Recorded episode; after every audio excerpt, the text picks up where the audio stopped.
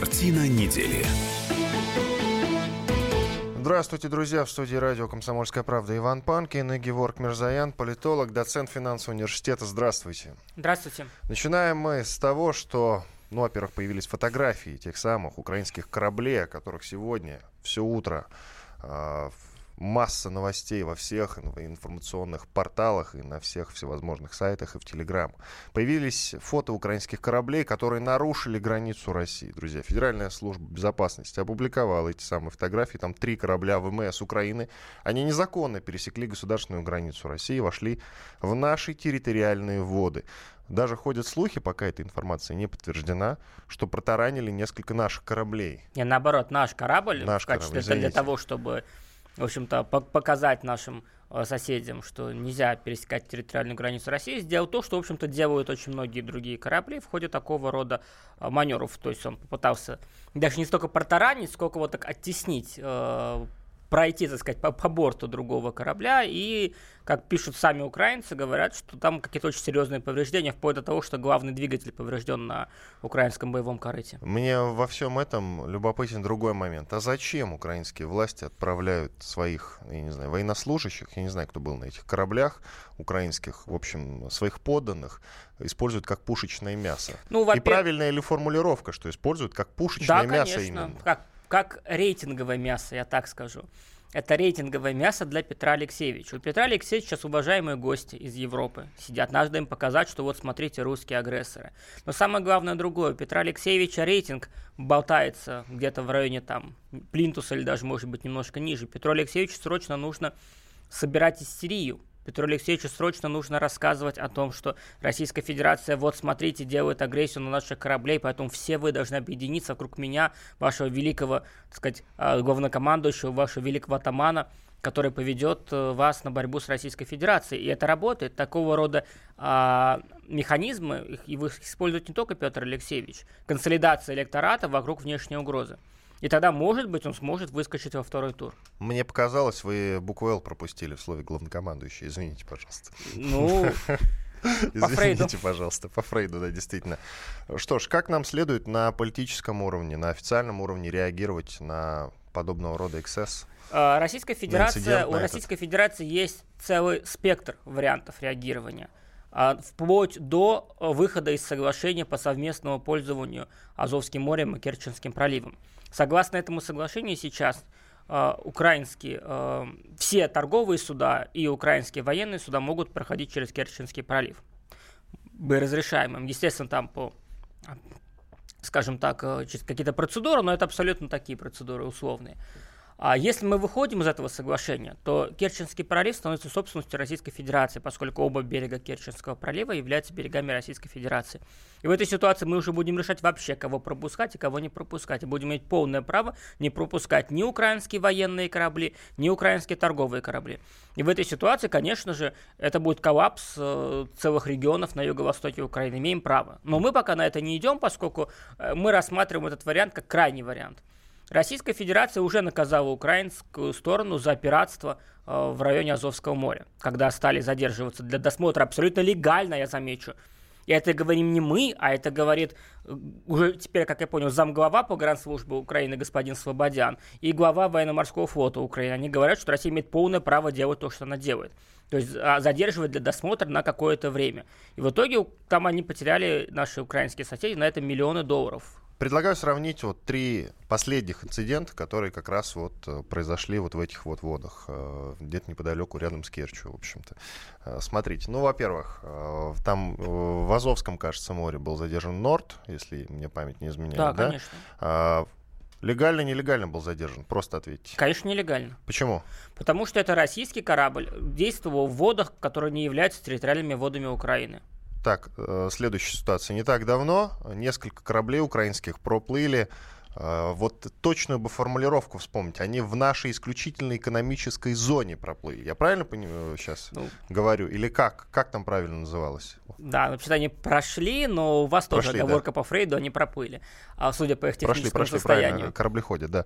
Но а. это не совсем корабли. Ну хорошо, ладно. Они про прошли а, по, в, те, в тех водах, где они имеют право проходить. По-моему, это была а, экономическая зона. И поэтому мы их не тронули они не вошли сделали. в территориальные воды. А да. нынешняя ситуация чем отличается от предыдущей? А нынешняя ситуация, как я понял, надо сейчас разбираться конкретно, где они были, то есть надо посмотреть на а, карту, но я так понимаю, они зашли именно в наши территориальные воды. Иначе бы, в общем-то, ФСБ, погранслужба ФСБ так не возбудилась бы по этому поводу. Что делаем с этими кораблями? Ну, что нужно сделать с этими ну, Вы, обычно в таких ситуациях, повторюсь, если они зашли в территориальные воды, это нужно проверять. Но если это было, то их нужно просто оттуда вытеснять, как это делается очень часто. Это не первый случай, когда корабли третьей страны заходят там, в наши территориальные воды. И опять же, не первый случай в мире, когда так происходит. Кто-то, кто заходит или залетает в территориальные воды. Никто после этого, конечно, не топит или не сбивает самолеты. Если, конечно, вы не Эрдоган. А, то в этой ситуации, в общем-то, аккуратненько вытесняют, там поднимаются эскадрильи или проходят, проходят боевые корабли, которые начинают вытеснять из территориальных вод. Пограничники так. должны были открыть огонь? А, имели право, но не должны. Так, растолкуйте. Потому что а, огонь открывается тоже как крайний случай. Вы имеете полное право потопить корабли, которые вошли в ваши территориальные воды, но это будет все-таки применение чрезмерной силы. Вот если эти корабли, по вашему, идут, вошли в ваши воды, идут, там, не знаю, на таран вашего причала, или они идут на таран э, загруженный, как брандер, идут на таран Керченского моста, то да, конечно, их нужно топить. В ином случае аккуратно вытеснять. Чужой корабль зашел в твои воды, а агрессор все равно ты. Конечно. Далее несколько крайне забавных и интересных новостей, друзья. Глава МИД Чехии, Министерства иностранных дел, назвал Россию опасной для Евросоюза. Москва якобы занимается распространением дезинформации, пускает в ход различные гибридные угрозы. Вот так. Зовут его, а, значит, министр иностранных дел Чехии Томаш Петержичек. А, и, собственно, именно он заявил о том, что Россия представляет опасность. Насколько правдивы слова, особенно вот я не понимаю, вот Чехии-то мы что сделали? Вот Чехия-то мы что сделали? Чехия... Я понимаю, Польша, Чехия вообще, по-моему, нас нет, до этого нет, не трогала. Нет. Чехии мы, мы, мы сами ее... виноваты немножко в отношении Чехии, потому что когда была вот эта история с делом Скрипалей, мы нас, Чехии, в общем-то, до этого, в принципе, выступали, ну, как минимум, нейтрально в отношении нас. А вот потом, это я помню, да. Да, потом Мария Захарова включила Чехию в число стран, которые могли производить новичок. И чехи подумали, что их сейчас обвиняют в том, что они произвели новичок. Это вызвало дикий скандал в Чехии, и Чехия тогда присоединилась, в общем-то, к антироссийскому давлению. И здесь мы отчасти сами виноваты. Но это как бы локальный инцидент, как бы его нужно аккуратненько так убирать в сторону. Вместо этого определенные политики, в том числе и в Чехии, начинают э, пиариться на э, вот это вот антироссийских настроениях среди части, среди части европейского эстеблишмента. В ну, этой... что-то, Георг, извините, но что-то у меня не сходится. Вот я простой обыватель. Вот вы говорите, э, Мария Захарова сказала, что в Чехии, возможно, возможно, как я правильно понимаю, да. возможно, мог, мог, возможно, производиться новичок. Да. Вот. А что говорит Чехия? Что Россия то есть э, из России исходит опасность для Чехии и для других государств э, Европейского Союза, что различные гибридные угрозы исходят от нас, понимаешь, что мы занимаемся распространением дезинформации. Вот этот пункт соответствует вашим словам. А насчет различных гибридных угроз, это как понимать? А что это, это такое? Это... Надо их спросить. Как перефразируя господина Лаврова, сказанного в отношении другого европейского политика, никто не мешает, мы не будем мешать им проявлять свой уровень интеллекта, как сказал он, уровень не интеллигентности, а интеллекта проявлять им уровень своего интеллекта. В данном случае, конечно, господин из Чехии, в общем-то, мягко говоря, а, передергивает. И очень хотелось бы у него спросить, а какие конкретно гибридные угрозы со стороны России вы имеете в виду, и какие конкретно гибридные угрозы Россия реализовала в отношении хотя бы вашей Чехии за последние, ну, хотя бы 5-10 лет, условно говоря. Что мы такого, кроме вот этого не, неуместного заявления Марии Захаровой, от которого мы уже откатились немножко назад, а что кроме этого было? Ничего не было. И, но, но мы понимаем, что есть общеевропейская канва, есть общеевропейское настроение общеевропейских элит, когда они ищут российскую угрозу, потому что у них большие проблемы в Европе, и нужно эти как-то угрозы объяснить. Но я еще могу понять, когда это делает Великобритания. Да, у нее Брекзит, ей нужно срочно искать ко- козни Путина во всех своих проблемах, но, извините, Чехия. Насчет Великобритании мы еще поговорим в следующей части нашей программы, потому что Великобритания считает Россию опаснее Аль-Каиды и ИГИЛ, запрещенных в России. Вот так вот. Чуть подробнее расскажем во, втором, во второй части нашей программы. В студии радио «Комсомольская правда» Иван Панкин и Геворг Мирзаян, политолог, доцент финансового университета. Оставайтесь с нами. Буквально две минуты, короткая реклама. После этого мы продолжим еще очень много интересных тем.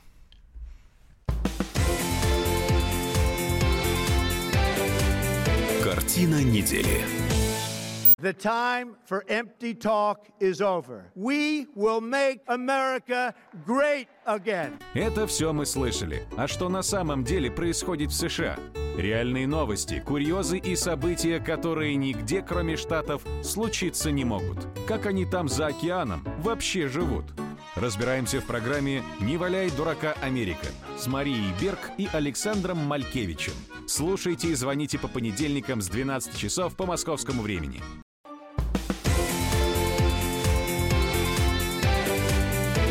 Картина недели.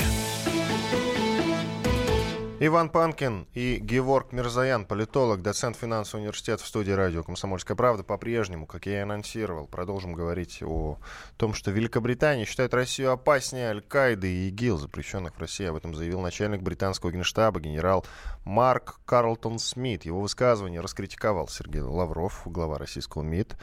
А вот, собственно, чем же вызвано вот такое суждение о нас, Геворг? Нет, как вы считаете? я полностью согласен с э, нашим британским коллегой, так, потому что действительно Великобритании ИГ и Аль-Каида несет никакой угрозы, потому что они Уже. вообще, потому что на территории Великобритании находилось целый ряд мечетей, где работали эти проповедники.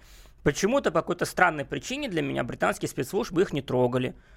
Ну, то есть, потому что они, видимо, не несли для них угрозы. И человек, который резал э, на улице ножом британских солдат, помните, да, эту историю, он да тоже не нес не, никакой угрозы. Сколько раз такое было? В Германии вообще постоянно кто-то с ножом бросается да, на это, это абсолютно не угроза. Зато вот есть же русские, которые э, якобы притащили зачем-то отравляющие вещества из Российской Федерации на самолете, и вместо того, чтобы просто убить предателя или сделать какой-то там, не знаю, э, несчастный случай, демонстративно отравили его и половину Соусбери, вот это действительно настоящая угроза, с которой нужно бороться, бороться причем не бесплатно, естественно, а бороться, осваивая большие бюджеты на новые оборонные программы, бороться, осваивая большие рейтинги, бороться, осваивая, в общем-то, э, средства массовой информации, которые отвлекают великобританское население абсолютно позорного соглашения по Брекзиту, абсолютно скандальной истории соглашения по Брекзиту. Вот есть Россия, да, поэтому действительно она угроза. И тут я с нашим британским коллегой в общем-то, согласен. А, кстати, растолкуйте ну, чуть-чуть поподробнее просто насчет тех мечетей, которых не трогали. Что это за история? На территории как Великобритании действовали... Это? Нет, на территории Великобритании еще относительно недавно действовало огромное количество мечетей, проповедников, которые ну, чуть ли не были вербовочными пунктами для ЕГЭ. Тогда, когда еще не было такой большой волны терактов в Европе, я, я знаю, что, как, насколько я понимаю, сейчас их части, частично подприкрыли, но они все равно есть. Если у вас есть в стране культурные гетто, у вас всегда будут радикальные мечети. Более того, одно из... Это, неправда, не в, Герма... не в Великобритании было, это в Германии было. Одно из наших псевдолиберальных изданий взяло рекламное интервью у проповедника исламского государства, который, который находился на территории, по-моему, Германии. Это было именно рекламное интервью. Это, это издание находится у нас в странах Прибалтики и э, якобы считается российским изданием. «Медуза», вы о ней. Ну так называйте вещи своими именами. А зачем их э, как бы Ну, они, кстати, ну, ну, хватит. Они, как журналисты, неплохо делают свою работу. Конечно, у нас с ними абсолютно разное понимание Как прекрасного. журналисты они неплохо делают свою работу, но взятое рекла- рекламное интервью, это, извините, как журналист журналисту, я могу сказать, что это недостойно нашей профессии. Это уже другой вопрос. Так, э, хорошо. Что касается вот этого высказывания Марка Карлтона Смита, начальника, напомню, британского генштаба и генерала, вот мне непонятно, почему Великобритания и США тоже часто э, вообще генералы, просто генералы, э, как рядовые, ну, допустим, там э, в, я не знаю, министр обороны такое скажет, да, глава Пентагона или министр обороны такое скажет, это еще куда не шло. Но это рядовые генералы, просто генералы. Позволяют себе такие воинственные заявления. Вот почему в России ни один генерал себе подобного позволить не ну, может? Ну, опять например? же, насколько да, я... Э, даже наш министр обороны себе такого позволить не может. Никогда ничего подобного агрессивного не говорит, только отвечает. А там вот постоянно такое. Насколько я понимаю, э, речь идет о стремлении отдельных генералов просто попиариться. А, ведь генералы это тоже политики. Ведь генералы это тоже в какой-то степени потом выходят в какую-то политическую обойму. И для них, естественно, это просто оседлать, это способ оседлать антироссийский тренд. Нет, я, конечно, могу предположить, что речь идет о, о некой о неком хитром плане, по которому то, что не может сказать э, министр обороны, должен говорить какой-то отдельный генерал. Однако мы знаем, что в Великобритании министр обороны говорит очень грубые, мягко говоря, вещи в отношении Российской Федерации. И Джеймс Мэттис, США, министр обороны, тоже может себе позволить ляпнуть что-то такое серьезное в отношении Москвы. Но э, у нас такого нет, потому что у нас есть четкая субординация. У нас все-таки генерал это генерал. У нас армия это армия. У нас армия это армия. Mm. Да, в армии, что называется, главное что? Правильно, порядок и дисциплина, конечно. А россияне не выбрали главой Интерпола. Это вообще самая интересная новость. Э, я наблюдаю за ней с самого начала после того, как прошлый был задержан в Китае, и как будто бы пропал. Там вообще была, друзья, очень А китайцы, интересно. на самом деле, здесь молодцы. Они повели себя так в очередной раз. Вот заметьте, Китай модифицирует свою политику. Если раньше Китай как-то думал о том, как его акции будут смотреться в мире, то сейчас Китай считает, что уже весь мир должен подстраиваться в этом плане под Китай. Я не Хотят знаю. Вот как я знаю Китай и китайцев, китайцам абсолютно все равно, что о них подумают и как на них посмотрят. Нет, раньше при Дэн Сяопиновской внешней политике очень осторожной. Китайцы могли, китайцы все-таки об этом думали. Сейчас Она они открывают, просто была очень. Сейчас они открывают концлагеря для уйгуров, сейчас они задерживают главу Интерпола, сейчас они отказывают Дольче Габбана в продажах на территории Китая просто потому, что в рекламе Дольче Габбана китайская модель ела итальянскую еду китайскими палочками. Китайцы посчитали, китайское население посчитало это оскорблением китайского, китайских палочек. И Дольче Габбана потеряла миллионы долларов в Китае. Итак, я напомню, что предыдущий руководитель организации Мэн Хунвей подал в отставку после того, как был задержан в Китае по подозрению в коррупции. Как он подавал в отставку, кстати, никто не видел. Друзья, никто этого не знает. Его просто задержали. Он просто вышел от жены, что называется, и исчез. Его искали несколько дней. Потом совершенно случайно обнаружилось, что он находится где-то в китайской тюрьме. Китайские власти не посчитали нужным, ну, собственно, представители китайской полиции не посчитали нужным связаться с его супругой и сообщить ему о том, что вас, ваш муж вообще-то задержан, к нему такие-то и такие-то подозрения. А можно ли посещение? Нет, нельзя. Такого не было. Вообще ничего не было. Совершенно случайно выяснилось, что он все-таки задержан, а не пропал, не в люк там свалился, ну или что-нибудь в этом роде. Итак, начали выбирать э, нового главу Интерпола среди самых явных претендентов на эту должность был вице-президент организации, генерал-майор полиции России Александр Прокопчук. И все было бы хорошо, уже практически, собственно, избрали, однако. Однако воспрепятствовали, Литва и Украина, ну, конечно же. Они пригрозили выйти из Интерпола, если его возглавит россиянин. А, нечто очень веселое а, заявил, значит, республиканец, американский республиканец, разумеется, Роджер Уикер – Уикер. Избрание новым президентом Интерпола генерал-майора Прокопчука говорит Уикер, сродни идеи поставить лесу во главе курятника. Вот что он сказал, друзья. Вот прямо так и сказал. Это прямая цитата. Ну, даже не знаю, как реагировать. А почему нельзя быть русскому главе международной организации? Главой международной организации? Как это почему? Потому что мы вмешиваемся в дела во всем мире. Мы а вице-президентом быть можно, а главой нельзя? Конечно, конечно. Ясно. Потому что это ведь то вице-президент, а то глава. А, при этом, ну, на самом деле, конечно, с одной стороны история... А китайцу можно быть, да? Конечно. То это есть... Китай, это Россия. Ну, подождите. Китай торгует Западом на большие деньги, его трогать не, не сильно хочется. А вот Россию, которая товарооборот с американцами мизерный, ради бога. Небольшое отступление, вы продолжите. Не так давно Дональд, или кто-то из его приближенных, Дональда Трампа, заявил о том, что на самом деле, даже в том, что касается кибератак, э, Россия просто, как там заявили, маленький мальчик по сравнению с Китаем. Понимаете? Это то ли Майк Пенс заявил, то ли Марк, Майк Помпео. Я не помню. Э, кто-то, кто туда заявил. Ну, кто-то из приближенных да. Дональда Трампа серьезный человек, в общем. Вот. Ну и что вы скажете? А что, против Китая по этому поводу ввели какие-то санкции? Нет, ну, они, да, у них Кстати, идет, тоже вопрос. У них идет торговая война, но она не связана с, э, с кибербезопасностью. Она связана именно с торговой войной и со взглядами Китая, а, со, со взглядами Трампа на мировую торговлю. Что касается главы Интерпола, то еще раз, да, это с одной стороны, это вопрос очень неприятный, реально была дискриминация нас, да, но с другой стороны, ведь смотрите, а, в СМИ ведь главное не сама новость, а главная ее трактовка, как ее преподносят, как ее продают зрителям, как ее продают читателям, слушателям. Украинцев эту новость продали идеально. они, получив вот этот вот э, конфуз нашего генерала, они позиционируют сейчас это как достижение Украины как великое достижение Украины, что не, Украина не допустила избрания российского генерала. А дальше эволюция этой новости идет как это наша большая победа над Российской Федерацией. Мы, мы с вами говорили уже, что Петру Алексеевичу нужны победы. Ему нужен, нужен не только конфликт, но и какие-то победы. В Азовском море, извините, побед не будет. А, там, на Донбассе побед не будет, в Крыму побед не будет. И целый ряд там украинских националистов, на которых опирается Порошенко, пытаясь собрать их голоса, они, в общем-то, говорят, что наш, в общем-то, президент, в общем, ну как, слабак, мягко говоря, скажем. И в этой ситуации, конечно же, Петру Алексеевичу нужны победы над Россией, и он позиционирует это историю как великую победу, свою, лично. Вот он этого достиг. С этой стороны, на мой взгляд, Российская Федерация должна не должна сейчас отыгрывать эту ситуацию в интересах Петра Порошенко, то есть рассказывать там э, устраивает там различного рода мероприятия, громкие обсуждения, говоря о том, что смотрите, как нас дискриминировали, ах, они нехорошие на Западе и так далее. И э, тем самым усиливая важность этого события. Повторюсь, это событие неприятное, но оно не является критически важным. Глава Интерпола это, извините, даже не генсек ООН. Это должность техническая, бюрокра... бюрократическая, скорее всего. Но все равно нам было бы приятно. Нам было бы приятно, да, но еще раз говорю, это не критически, не наше критическое какое-то поражение. А, поражение заключается в другом, ну, как я, по крайней мере, mm-hmm. это вижу. Новым президентом Интерпола не стал россиянин Прокопчук, а избрали представителя Южной Кореи, друзья, Ким Чон Яна.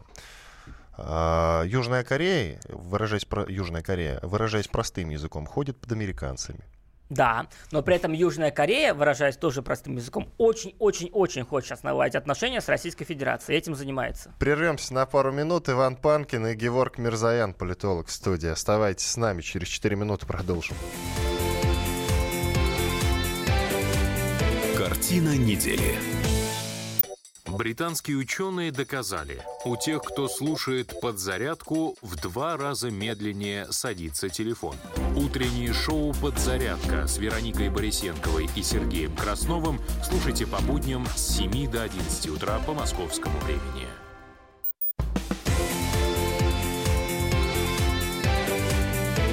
Картина недели. Здравствуйте, друзья. Еще раз мы продолжаем. Иван Панкин, Геворг Мирзаян, политолог, доцент финансового университета в студии радио «Комсомольская правда». И теперь поговорим об Украине. Ну, во-первых, Меркель назвала сроки вступления Украины в ЕС. Правда, об этом заявили в Киеве. А канцлер Германии пока что нигде вот с этим заявлением не выступил. Мы что-то нигде не можем найти в сети. Сейчас посмотрели бегло, но нет. А, зато об этом сказал заместитель председателя парламентской mm-hmm. фракции Блок Петра Порошенко Игорь Каноненко в эфире телеканала «Прямой». По словам политика, Меркель отвела Киеву на это 5-8 лет. Выходит, что отвела на это 5-8 лет. Ну, по идее, друзья, Через 5-8 лет вы вступите в ЕС. Ну, через 5-8 лет либо шаг сдохнет, как известно, ну, либо да. падишах. Кстати, а... самой-то канцлер уже у власти не будет через 5-8 лет. Или через сколько? Ну, через 8 точно не будет. Она в 21 году. В 21 году должна в 21 году идти. А, должна нет, уйти, ну, смотрите, система какая? А, значит, 5-8 э, лет займут только... Вот если сейчас будет принято решение об интеграции Украины в ЕС, политическое, да, то 5-8 лет займут только процедуры на это. А так я вам могу озвучить дату вхождения Украины в ЕС. Прошу вас. Сразу после Турции. То есть никогда. То есть никогда. Турция... Ей же недавно туркам, вот буквально на прошлой, позапрошлой неделе стало известно, что им официально отказано, и турки не войдут в состав ЕС. Турки, 50 э, лет турок, туркам морочили голову. Но опять же, понимаете, это не совсем морочили голову. То есть даже если, предположим, Украина обещает войти в ЕС, но Украину туда не пускают, Украина могла бы извлечь из этого пользу, как извлекла со временем Турция, потому что турецкие правители, понимая, что они войдут в ЕС, они говорили населению, ребят, для того, чтобы войти в ЕС в будущем, мы должны сделать такие-такие-то реформы, болезненные, там экономические или социальные. И люди на это шли ради идеи вступления в ЕС. То есть турки под предлогом вступления в ЕС проводили модернизацию страны. Это было. Украинскому руководству никто бы не мешал это делать тоже. Ребят, для того, чтобы войти в ЕС, мы должны побороть коррупцию, поднять экономику, создать нормальную промышленность, конкурентоспособную и так далее. Но они же этого не делают. А зачем? Зачем? Гораздо, гораздо проще разворовывать остатки советского наследия и заниматься перераспределением собственности у, условно говоря, пророссийских олигархов. Пять лет Майдану на этой неделе, ну, по крайней мере, вот в этот период, пять лет назад, в 2013 году, все и началось. Я предлагаю сейчас э, послушать... Для Украины все закончилось на Майдане. Как ну, для хорошо, началось-закончилось, слэш закончилось. Люди на улице Киева отвечают на вопрос, поддержали бы вы сейчас Майдан? Давайте послушаем, что отвечают. Нет. Почему? Честно, нет. Потому что, ну, лучше, не, думаю, не стало вообще никак. Экономика никакая вообще, и не нравится, что здесь происходит. В целом, да, но я считаю, что можно было пойти своим путем. Нет, ни за что, потому что бардак тот, который сейчас, это слишком. Это, это все. Это было непредсказуемым, никто не мог подумать, Но что я хотела что в это все выльется. Да, что, в принципе, я не верила никогда, что если придет Порошенко, что-то будет по-другому. Ну, бизнесмен, тех люди, которые работают на себя. А сейчас вообще не знаю, страна куда-то катится. И страшно. Да, в принципе. Почему? Ну, потому что при всех проблемах, которые у нас есть, я думаю, что мы все же движемся в правильном направлении. По крайней мере, есть надежда на какую-то перспективу в будущем. Есть надежда, но надежда это, скорее всего, обманчиво, потому что вот что говорит Меркель. А Меркель говорит, что через 5-8 лет, и то в кулуарах, официально она об этом не говорит. Делайте выводы, друзья, делайте выводы, те, надежда, кто живет на, самом деле, на Украине. Надежда — это важнейший, самый, наверное, сильный стимул. Надежда и соблазн два самых сильных стимула для того, чтобы человек что-то делал. Но ведь поймите, я, я, так, я понимаю людей, которые вышли на Майдан. То есть я с ними не согласен, но я изучал этот вопрос, я их понимаю прекрасно. А почему они вышли? Да потому что власть их достала. Потому Это что достала всем, конечно. Не, не просто достала Янукович, когда он отказался от подписания соглашения об ассоциации, он лишил их надежды. Потому что до этого он впаривал идею, что сейчас мы войдем в ЕС, все решится, все наши проблемы так решатся. дело не в этом, Геворг, дело не в этом. Ассоциация, нет. Если бы люди просто жили бы лучше, чем они жили. Это а я знаю, вопрос. что говорили украинцы. У меня было много друзей на Украине, И много друзей было. в Киеве. Да. Что они говорили? Что власть, власть заворовалась. Вот прямая цитата цитата. Врасть. Очень. Правильно И сказать. врасть, да, хорошо. Опять оговорка по Фрейду. Смотрите, а что не цитата, то оговорка по Фрейду. И именно поэтому люди вышли на Майдан. Ну что об этом говорить? Ну это, по крайней мере, вот да, я ретранслирую люди, мнение которые, людей, которые там живут. Обычные простые люди в этом плане, еще раз говорю, я их понимаю, но элиты украинские, которые позволили Майдану как случиться как таковому, я всем, у меня было тоже множество знакомых среди украинских журналистов, сейчас я для них пропагандист, они с вами не разговаривают. Я им тогда еще говорил, ребята, не нужно, не, ну, не нужно силовое свержение власти, сделайте эволюционно, сделайте через два месяца выборы, Янукович сам уйдет. Но они же что сделали? Они даже не революцию сделали. Они это называют революцией, достоинство. Это не революция и не достоинство. Это переворот. Революция отличается в данном случае от переворота тем, что в, при революции, само, сам по себе не очень хороший как бы, процесс, но тем не менее, при революции хотя бы меняется опостылевший всем общественно-политический и экономический уклад в стране. Он же не поменялся на Украине, там прошел просто переворот. Сохранился олигархический феодализм, он сохранился. Просто пришел самый главный феодал в лице Порошенко. Янукович, который все под себя хапал. Так люди, знающие Януковича, говорят, что он еще хоть что-то с кем-то чуть-чуть делился. Порошенко, Порошенко все забирает. И а, просто одна часть элиты сменила другую часть элиты в рамках того же уклада.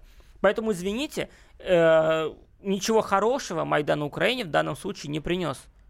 Но выходит, что так, действительно. Если ну, спустя пять лет здесь жить, даже дело не в том, что мы озвучиваем да, российскую позицию. Давайте посмотрим на цифры, на территорию, на население, на экономику, на социальную сферу, на хотя бы, хотя бы, не знаю, на право, хотя бы на право. Когда при Януковиче, да, там тоже был беспредел правовой. При Порошенко он остался, но при этом еще появилось целый ряд в общем-то, общественных активистов, которые стали подменять собой правоохранительные органы.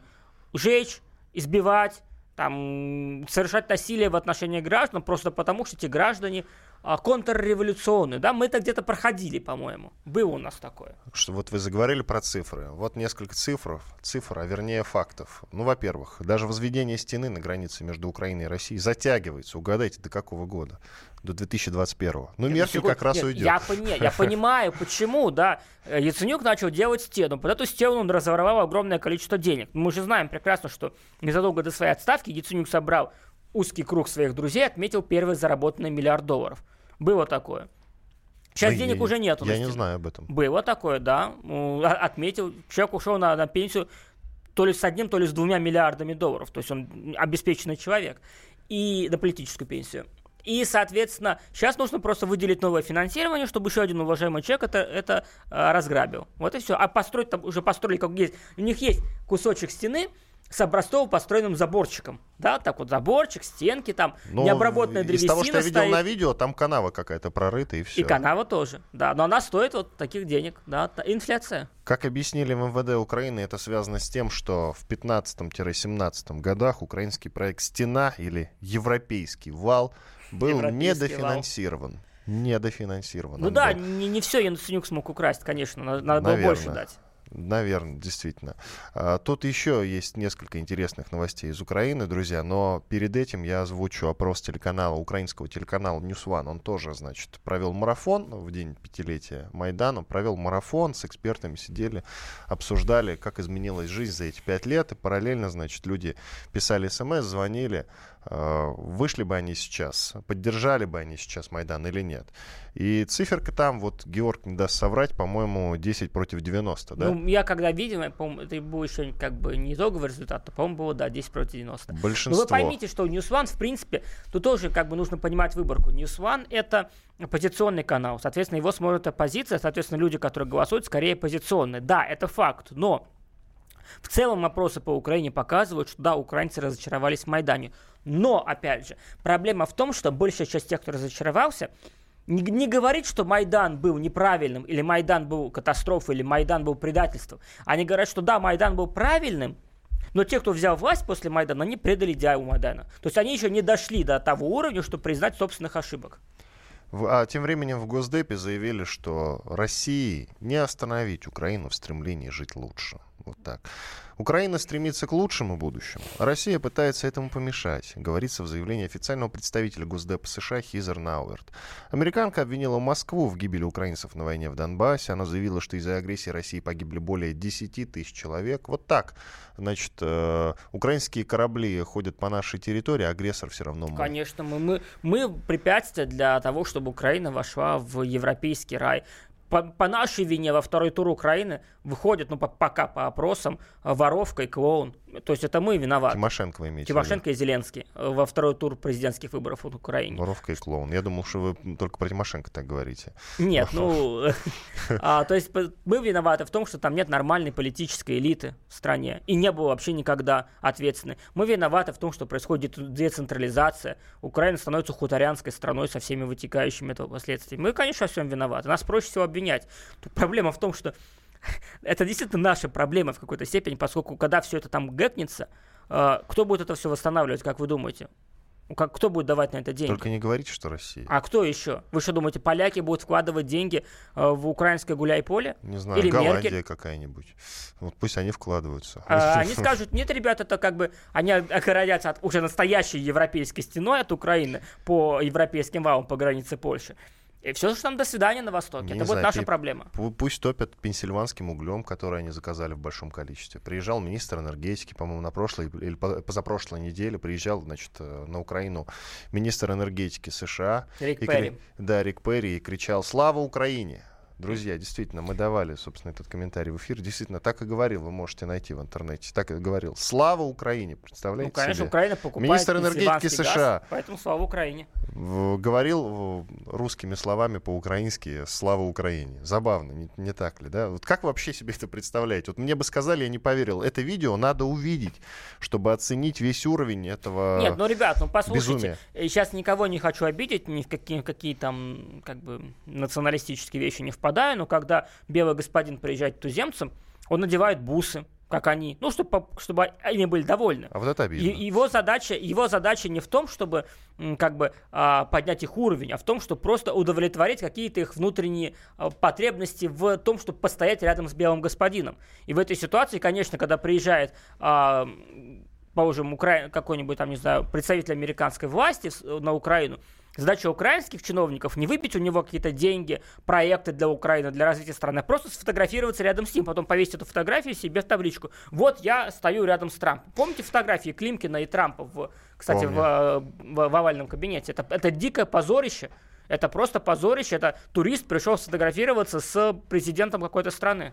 Порошенко, между тем, обвинил Россию в попытках вмешаться в выборы на Украине. И именно поэтому, наверное, побеждает воровка и клоун. Конечно, мы же виноваты, что господин Порошенко набирает Об этом чуть-чуть подробнее поговорим в следующей части нашей программы. Оставайтесь с нами. В студии радио «Комсомольская правда» Иван Панкин и Геворг Мирзаян, политолог, доцент финансового университета. Буквально две минуты, друзья, и мы продолжим. Оставайтесь с нами, никуда не переключайтесь.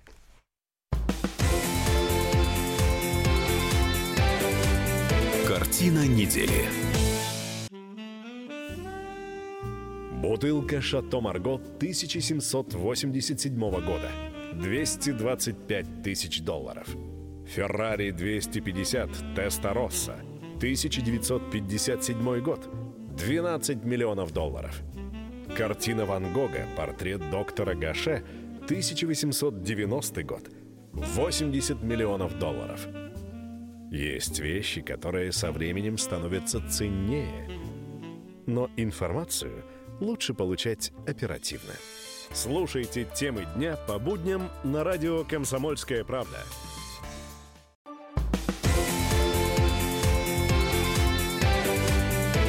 Картина недели.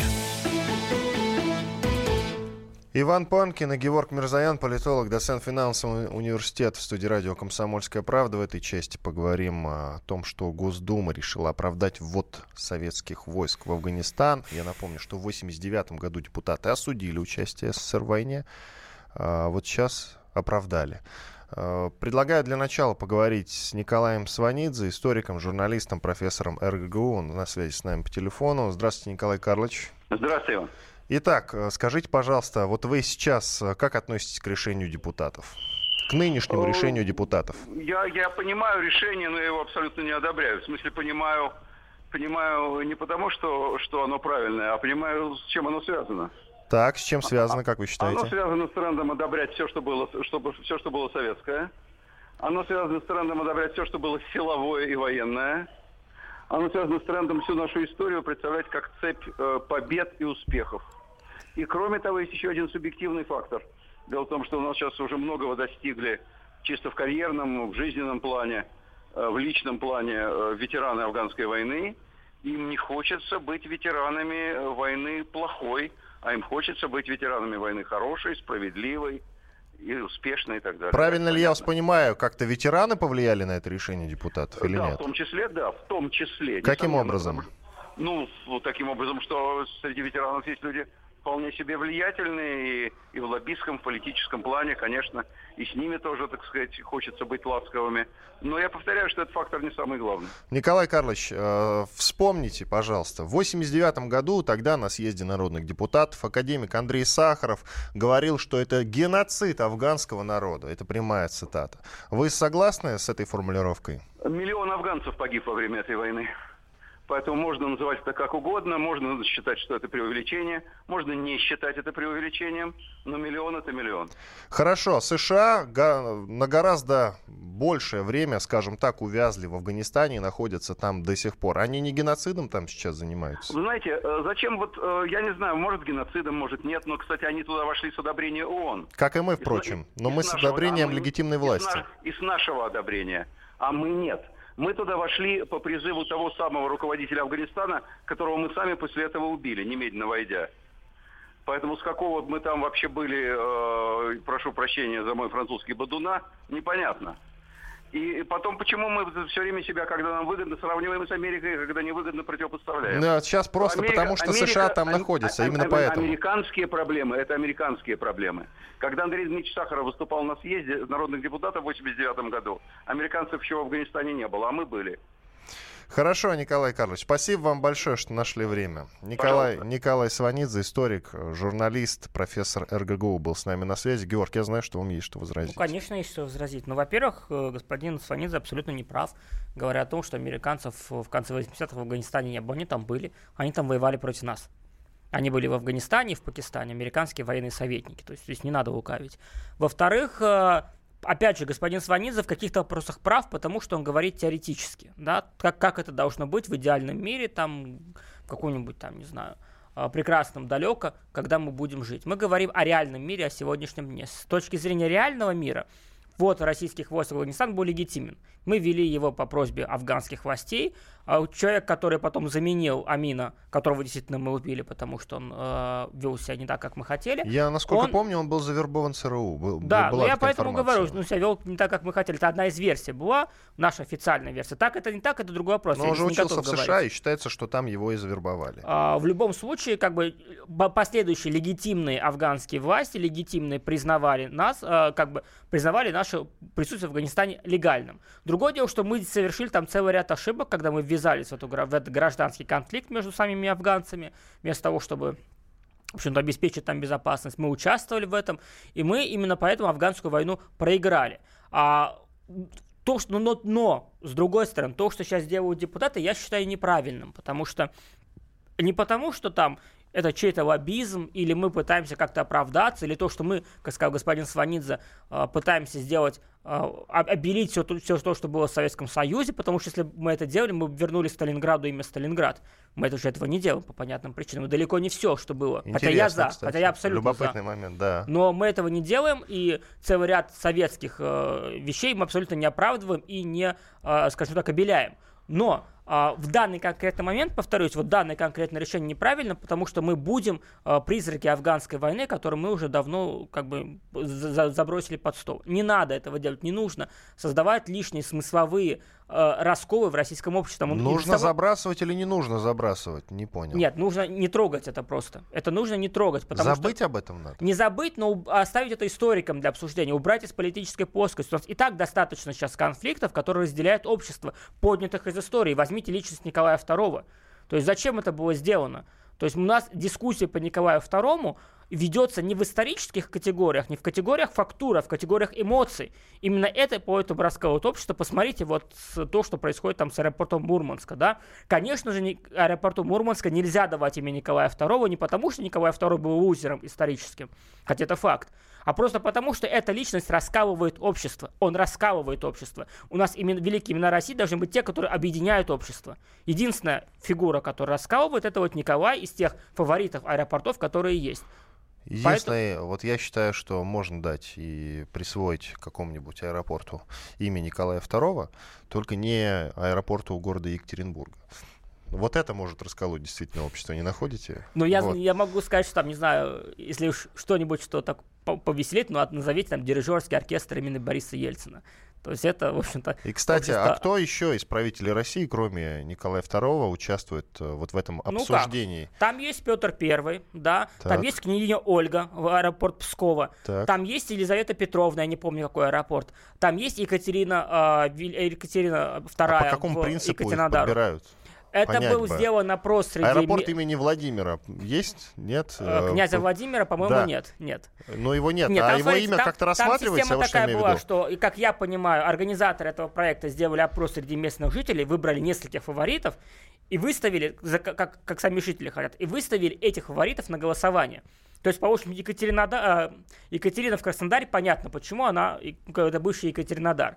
Если мы берем там какие-нибудь отдаленные регионы России, там местные какие-то герои, представители местно, вот, кстати, местной интеллигенции насчет местных были. героев, а почему бы и нет, действительно? Вот, вот насчет Очень много, героев. посмотрите, в Якутии, там, э, да, везде есть на Урале регионах. свои люди, имена которых мы, мы к стыду нашему в Центральной России даже не знаем. И это хорошо, на самом деле, что они там выставлены. Мы немножко увлеклись, mm-hmm. продолжаем э, по поводу Афганистана. Давайте послушаем мнение известного телеведущего, ведущего, среди прочего, программы «Время покажет» на Первом канале Артема Шенина о вводе советских войск mm-hmm. в Афганистан. Ответ следующий. Сам по себе ввод войск, стремление обеспечить и усилить свое влияние на происходящее в стране, которая находилась э, в нашем южном подбрюшье, он стратегически был правильный. Ошибочными были некоторые последующие решения о том, как эти наши войска там использовать, для чего. И главные ошибки, э, главных ошибок было две. Кстати, обе из которых мы, э, в общем, достаточно э, хорошо учли в Сирии. Первая ошибка была в том, чтобы вместо того, чтобы просто контролировать территорию, обеспечивать поддержку дружественной к нам власти, мы начали строить там по своему пониманию социализм. Мы вместо того, чтобы поддерживать дружественный нам режим, который, так сказать, обеспечивал бы нам там контроль, мы начали строить там жизнь как у себя. Артем Шейнин, журналист, ведущий программы «Время покажет» на Первом канале о вводе советских войск в Афганистан. Георгий, есть что возразить? Ну, а Артем, на самом деле, в целом сказал примерно то же, что я. Единственное, что я с ним не согласен в том, что мы я считаю, что мы там должны были строить но не только не, не столько социализм, сколько действительно промышленное производство и так далее. То есть мы там же действительно строили экономику. Мы, пусть социалистическую, но тем не менее экономику. И а, значительная часть нынешней афганской экономики базируется на все том, чтобы был построен Советский Союз. Мы делали что-то подобное в Средней Азии. То есть мы в Средней Азии на момент конца там 19-го, начала 20 века, в принципе, в принципе, в чем-то была похожа на Афганистан. И Советский Союз урбанизировал Среднюю Азию, резко подняв уровень жизни тамошнего населения и уровень самосознания, сознательности и гражданскости, наверное, в какой-то степени местного населения. Мы постарались, возможно, повторить что-то такое в Афганистане. Не получилось, потому что все-таки там по, я сейчас долго обсуждать, но по местным каким-то моментам, племенным, э, все-таки Афганистан отличался от Средней Азии. И новость, что называется, на десерт. Не надо считать меня циничным после этого, тем не менее. Дональд Трамп разрешил стрелять на поражение по каравану мигрантов из Гондураса. Этот караван мигрантов кавалькадой 2000 километров топает до границы США. И вот Дональд Трамп решил, ну а зачем их держать возле границы? Они пытаются всячески пролезть. Давайте сразу стрелять на подходе. Не тех, которые уже пересекли границу, а по тем, которые вот подходят к границе. Как вы относитесь, Георгий, Нет, к решению Дональда как Трампа? Как я понимаю, решение Дональда Трампа было, было о том, что стрелять по тем, кто будет пытаться силой пересечь границу. То есть в это решение я считаю абсолютно оправданным со стороны Дональда Хорошо, Трампа. Хорошо, теперь у нас мало времени, 30 секунд. А если бы сейчас, я не знаю, кавалькада мигрантов из Узбекистана шла к российской границе, мы открыли бы по ним огонь. Как бы на это Нас бы просто мир? уничтожили. Нас бы в СМИ и в политике уничтожили. Но еще раз, смотрите, если у вас мигранты нарушают закон, нападают на полицейских, которые охраняют границу, полицейские имеют полное право защищать границу, так как они защищали, как имели право делать это беркуты или израильтяне во время Мави Мармара. Иван Панкин и Георг Мирзаян, политолог, доцент финансового университета, были с вами. Всего доброго. Георг, спасибо. До свидания. Картина недели. Мы его сделали. Скорее качай мобильное приложение «Комсомольская правда» для iOS. Фото, видео, статьи и прямой радиоэфир. Крупнейший новостной сайт в вашем кармане. Доступны версии для iPhone и iPad.